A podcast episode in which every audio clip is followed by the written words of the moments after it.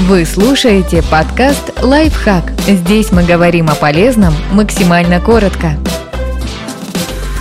Как поддержать близкого человека, который находится в абьюзивных отношениях? Необходимо действовать аккуратно, иначе вы дадите абьюзеру еще больше власти. Если вы заметили тревожные признаки и хотите поговорить об этом, постарайтесь назначить встречу. Это должен быть личный разговор один на один, особенно если вы переживаете, что партнер может иметь доступ к социальным сетям и телефону вашего друга или подруги. Скажите, например, что вам нужно встретиться и обсудить рабочий проект, или придумайте другое совместное занятие, которое не вызовет подозрений. Вы должны прийти на встречу готовым слушать и без осуждения принимать все, что услышите. Ваша задача не в том, чтобы еще больше контролировать друга или подругу, а наоборот, вернуть ему или ей контроль над жизнью. Можно аккуратно начать беседу, например, с таких слов. Во-первых, мне важно убедиться, что ты знаешь, как я тебя люблю и что желаю тебе только лучшего. Во-вторых, я всегда буду на твоей стороне без всяких вопросов, что бы ни случилось. Затем можно сказать, что вам было некомфортно, когда вы заметили какое-то неподобающее поведение по отношению к другу или подруге со стороны партнера. Сфокусируйтесь на самой ситуации, а не на критике человека, иначе есть риск, что он или она перейдет в режим защиты. Можно упомянуть, какие изменения вы заметили. Самое главное – слушать и задавать открытые вопросы. Вы должны демонстрировать здоровое любопытство, а не осуждение, и быть готовым ко всему. После первого разговора ваша задача – продолжать открыто общаться с другом или подругой. Вы должны быть тем человеком, к которому всегда можно обратиться, если ситуация станет опасной. Но может пройти еще много времени, прежде чем близкий вам человек признает, что состоит в абьюзивных отношениях. Вы дали ему новый взгляд на ситуацию, но сейчас он должен пройти через стыд и социальные предрассудки, чтобы двигаться дальше. Эксперты отмечают, что в среднем человек делает 7 попыток уйти из абьюзивных отношений. Поэтому, если вы начинаете злиться, что друг или подруга не уходит сразу и перестаете общаться, вы даете еще больше власти и контроля абьюзеру. Нужно смириться с мыслью, что ваш друг или подруга может очень долго заканчивать отношения или вообще их не закончить. Если ситуация ситуация